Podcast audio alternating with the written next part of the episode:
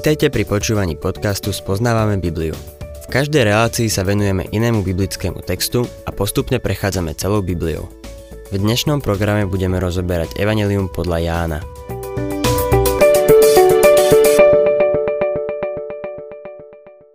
Milí poslucháči, je až desivé, ako čisto telesná, no vážna choroba dokáže zmeniť a formovať život človeka. Ako môže ovplyvniť celé jeho myslenie a cítenie. Niektorí ľudia dokážu takúto chorobu zvládať. Iní sa nevedomky stávajú otrokmi svojej choroby. Intenzita a dĺžka utrpenia prispievajú k tomu, že postihnutá osoba je doslova opotrebovaná. Toto všetko rezonuje v príbehu o uzdravení chorého pri rybníku Betesda z 5. kapitoly Jánovho Evanielia. Uzdravenie tohto chorého predstavuje zvrat v službe pána Ježiša Krista. Vzbudí nevraživosť na strane jeho protivníkov a nedajú mu pokoj, kým ho neznesú zo sveta. Všimnime si slova od 16. po 18. verš. Židia prenasledovali Ježiša aj za to, že to robil v sobotu. Ale Ježiš im povedal, môj otec pracuje doteraz a ja pracujem. Preto sa Židia ešte väčšmi usilovali zabiť ho, lebo nielenže rušil sobotu, ale aj Boha nazýval svojim otcom a robil sa rovným Bohu. Ich zrážka bola kvôli sobote. Nikdy mu neodpustili, čo robil v sobotu. Nenávideli ho, pretože povedal, sobota bola ustanovená pre človeka a nie človek pre sobotu. Zázrak, ktorý tu pán Ježiš vykonal, zasadil vraždu do ich srdc. Nenávideli ho, pretože sa robil rovným Bohu. Tým, že sa robil rovným Bohu, sa jasne vyhlasoval za Boha. Počul som liberálov, ktorí tvrdia, že Biblia neučí Kristovo božstvo. Neviem, o čom rozprávajú. Buď sú úplne neznalí Biblie, alebo sú absolútne nečestní. Nemusíš súhlasiť s pánom Ježišom a nemusíš súhlasiť s Bibliou, ale ako môžeš z týchto slov vyvodiť niečo iné? Robil sa rovným Bohu. Ak sa týmto nevyhlasoval za Boha, tak potom neviem, ako inak by to mal urobiť. Poďme na začiatok tejto kapitoly. Uvádza nás do židovského sviatku. Otázka je, ktorý sviatok to bol. Pravdepodobne to bola Veľká noc – Židia mali tri veľké sviatky.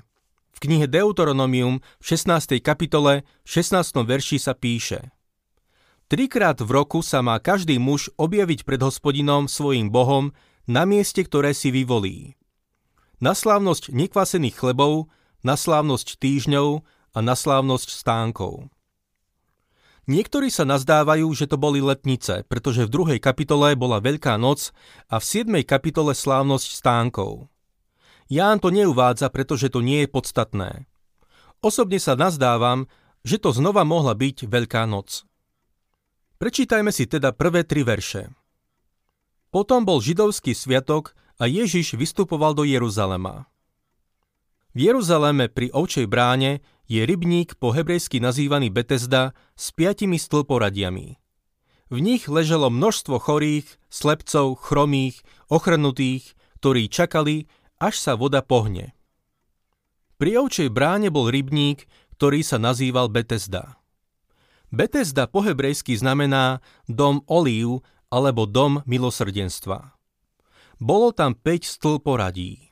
V nich ležalo množstvo chorých a bezvládnych. Nasledujúci štvrtý verš sa nenachádza v lepších rukopisoch. Tým nechcem povedať, že neverím v neomilnosť písma – Chcem vás ubezpečiť, že verím v neomilnosť písma. Prečo by som inak vyučoval celú Bibliu? Ale myslím si, že je dôležité brať na zreteľ znalcov písma, ktorí pripomínajú, že tento verš bol doplnený pisárom ako poznámka na vysvetlenie. Myslím si, že ide o faktickú poznámku, ktorá vysvetľuje, prečo tam tí ľudia boli. Ale hádať sa, či ten verš patrí do písma alebo nie, nestojí za to. Nepovažujem to za podstatné, pretože tu máme niečo oveľa dôležitejšie. Považoval som však za potrebné k tomu niečo povedať. Píše sa tu. Pánov aniel totiž z času na čas zostupoval do rybníka a rozvíril vodu. Kto vstúpil do rozvírenej vody ako prvý, vyzdravel, nech ho trápila akákoľvek choroba. Tento verš vysvetľuje, prečo tam všetci tí chorí a bezvládni boli. Verilo sa, že keď sa zvíri voda, prvý, čo vojde do vody, vyzdravie.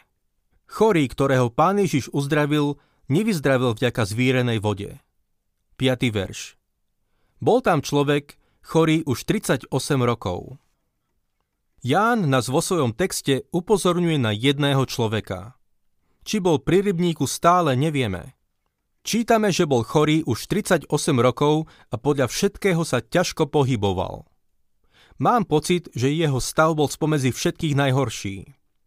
Predstavme si, aké to muselo byť pre tohto človeka frustrujúce. Ak tam aj nebol 38 rokov, už tam bol pravdepodobne dosť veľmi dlhú dobu, možno niekoľko rokov. Musel byť starší a jeho stav bol dôsledok hriechu. V 14. verši mu pán Ježiš hovorí Pozri, ozdravel si, už nehreš, aby sa ti nestalo niečo horšie. Môžeme si predstaviť, ako tam chudák ležal, s očami upretými na vodu a čakal, kedy sa voda zvíri. Nejako len dúfal, že sa mu podarí byť prvý vo vode. Ale jedno sklamanie striedalo druhé. Bol v takom zlom stave, že ho vždy niekto predbehol. Možno bol svetkom mnohých uzdravení. Pán Ježiš zrejme vedel, že už bol dlho chorý a už bol dlho pri rybníku. Všimnime si, ako ho osloví. Ján 5. kapitola, 6. verš. Keď ho Ježiš videl ležať a spoznal, že je už dlho chorý, opýtal sa ho. Chceš vyzdravieť? To je zvláštna otázka na chorého. Pripadá mi až absurdná, nie? Samozrejme, že chcel byť zdravý, ale pán Ježiš mu kladie túto otázku z dvoch dôvodov. Poprvé, vzbudil v ňom nádej. Jeho stav bol beznádejný a myslím si, že svetelko nádeje v ňom už vyhaslo. Bol zúfalý. Po druhé, a to je to najdôležitejšie, Ježiš chcel, aby odvrátil svoj zrak od rybníka. Chcel, aby sa pozrel na neho, Nazdávam sa, že tento chorý človek si už okolie nevšímal. Oči mal len na rybníku. Pán Ježiš ho zaskočil touto otázkou. Chceš vyzdravieť? Normálny človek by sa asi na ňo pozrel a spýtal sa, čo je to za hlúpu otázku. Povedal by, samozrejme, že chcem vyzdravieť. Ale to nie je môj problém. To, čo potrebujem, je, aby ma niekto zaniesol do vody. Toto je stav mnohých ľudí, ktorí len čakajú, že sa niečo stane. Dokonca si trúfam povedať, že je to stav nás všetkých. Čakáme. Len sa pozrime na ľudí v zbore a v kostole, ktorí čakajú, že ich pohltí nejaký prenikavý pocit. Potom sú tí, ktorí neustále odkladajú svoje rozhodnutie pre Krista. Nie sú ochotní sa k nemu obrátiť, pretože očakávajú nejaký pocit, čakajú, že sa niečo stane. Iní zase majú upriamený pohľad na prácu, na podnikanie a čakajú, že sa niečo stane a rýchlo zbohatnú. Žil som v Texase, kde ťažia ropu a poznal som ľudí, ktorí len vysedávali a pozerali sa do vyschnutej studne. Žiadna voda sa v nej nevírila, ani nič podobné. Bola vyschnutá. Chceli, aby sa z tej studne stal ropný vrt a len do nej hľadeli. Boli vo vytržení z materiálnych vecí a preto stratili zo zreteľa Ježiša Krista. Sú potom takí, ktorí vzliadajú na nejakého človeka. Počuli o skúsenosti niekoho iného a čakajú, že niečo podobné sa stane aj im. Ale sú odsúdení na horké sklamanie. Veľakrát som sa s takými ľuďmi rozprával. Všetci spadajú do jednej z týchto kategórií. Všetci na niečo čakajú s upriameným pohľadom na niečo. Žiaľ, upriamujú sa na nesprávnu vec, alebo nesprávneho človeka, alebo nesprávnu udalosť. Položím ti otázku, milý poslucháč. Čakáš, že sa teraz niekedy niečo stane? Ak mi povieš, čo to je, mohol by som napísať tvoj životopis. Pavol napísal Tesaloničanom. Veď oni sami rozprávajú o nás, ako sme prišli k vám a ako ste sa od modiel obrátili k Bohu, aby ste slúžili živému a pravému Bohu. Odvrátili svoj zrak od veci, ktorými boli obklopení v Tesalonikách. upriamili svoj zrak na pána Ježiša Krista. Tento chorý človek musel byť zarazený, že sa ho niekto také niečo spýtal. Ján 5. kapitola 7. verš Chorý mu odpovedal Pane, nemám človeka, čo by ma zaniesol do rybníka, keď sa zvíri voda. Kým ta dôjdem sám, zostupí predo mnou iný. Aký smutný príbeh. Tento bezmocný, beznádejný a osamelý muž, možno bezdomovec, hovorí. Či by som chcel vyzdravieť? Samozrejme, že áno. Ale nemá ma kto zaniesť do rybníka. Ty by si ma doň zaniesol? Pán Ježiš ho vôbec nezamýšľa zaniesť do rybníka. 8. verš.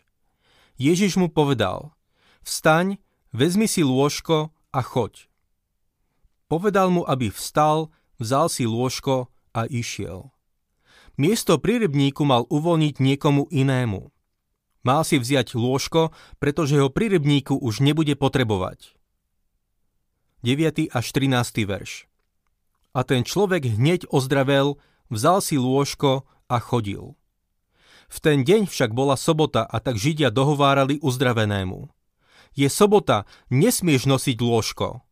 Ale on im odpovedal, ten, čo ma uzdravil, mi povedal, vezmi si lôžko a choď. Oni sa ho spýtali, ktože je ten človek, čo ti povedal, vezmi si lôžko a choď.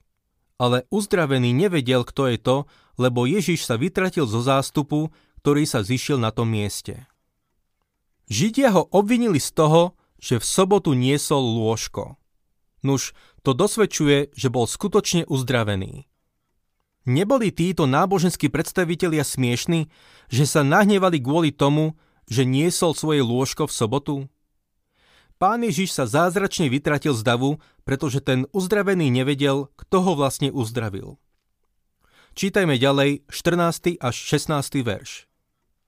Potom Ježiš našiel tohto človeka v chráme a povedal mu Pozri, ozdravel si.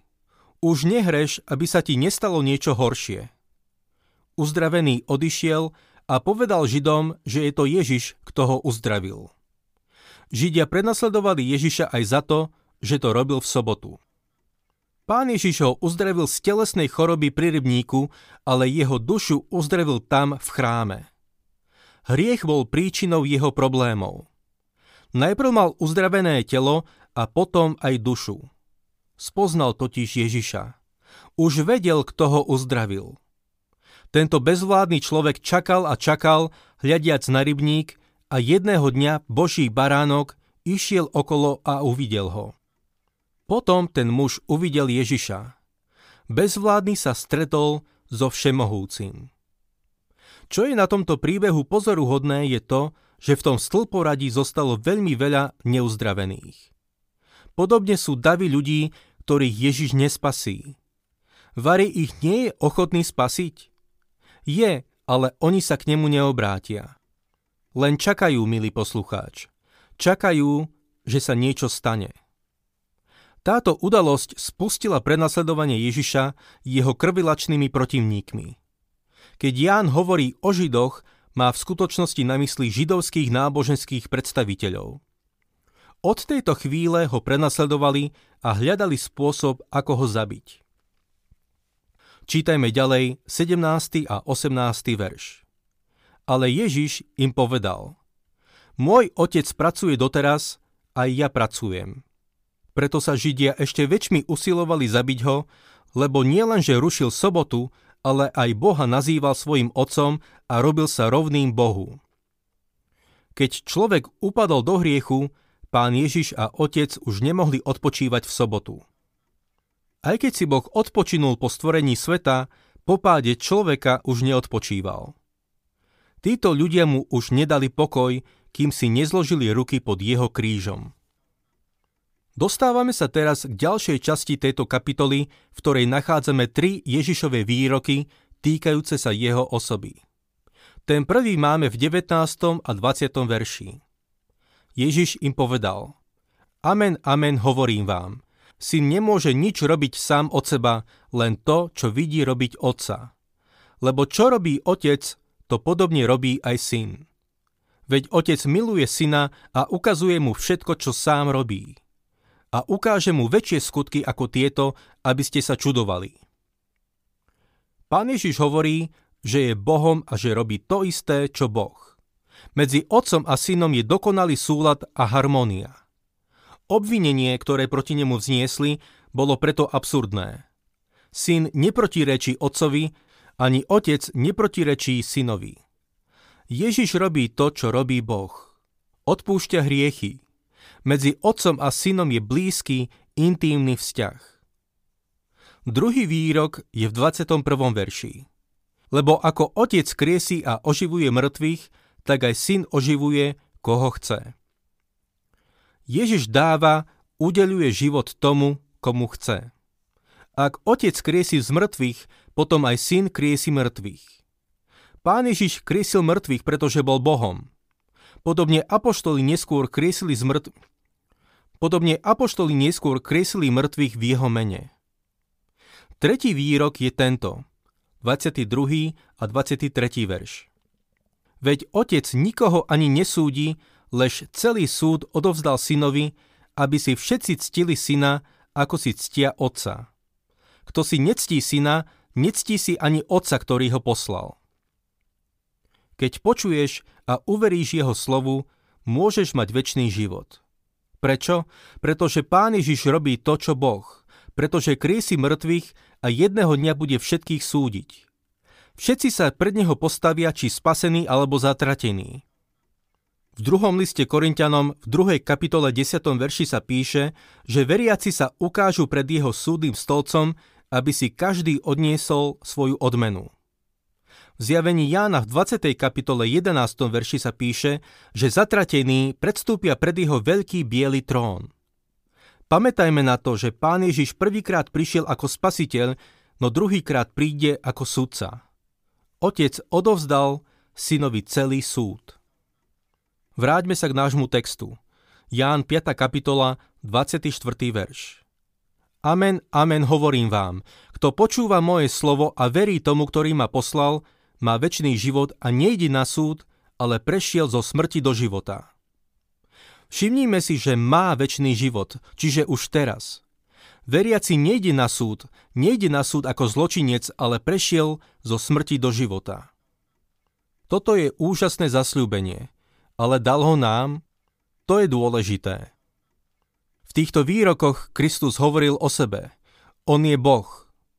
Na základe toho nám dáva aj svoje zasľúbenie o väčšnom živote. Ak sa vám páči program Spoznávame Bibliu, budeme radi, ak ho odporúčite svojim známym a dáte like, alebo nás začnete sledovať na facebookovej stránke Spoznávame Bibliu. A ak vás niečo oslovilo alebo zaujalo, napíšte nám cez Facebook alebo na adresu spoznávame.bibliu zavinač gmail.com.